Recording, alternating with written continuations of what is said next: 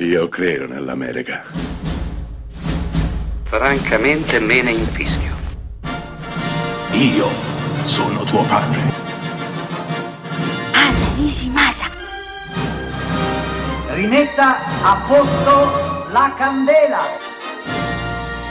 Rosa bella.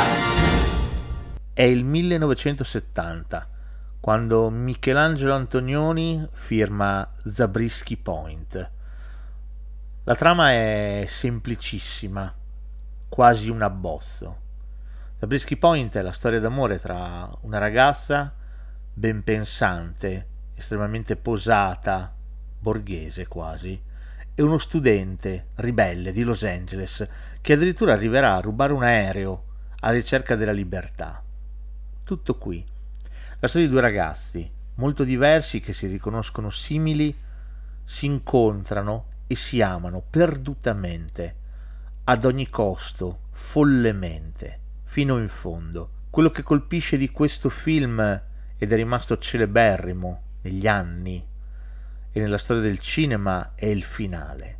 Un finale apocalittico e distruttivo, anche se semplicemente immaginato, sognato dalla protagonista. Un finale che negli ultimi minuti del film distrugge ogni luogo comune. Antonioni, aiutato dalla splendida colonna sonora dei Pink Floyd, arriva a far deflagrare tutti i simboli del consumismo e del capitalismo a stelle strisce, uno dopo l'altro. Televisione, il frigorifero, il forno, il guardaroba, con l'esplosione di una villa se ne vanno uno dopo l'altro. I pezzi della coscienza americana, di ciò che rende il consumismo quel che è e che di fatto avrebbe di lì a poco conquistato il mondo.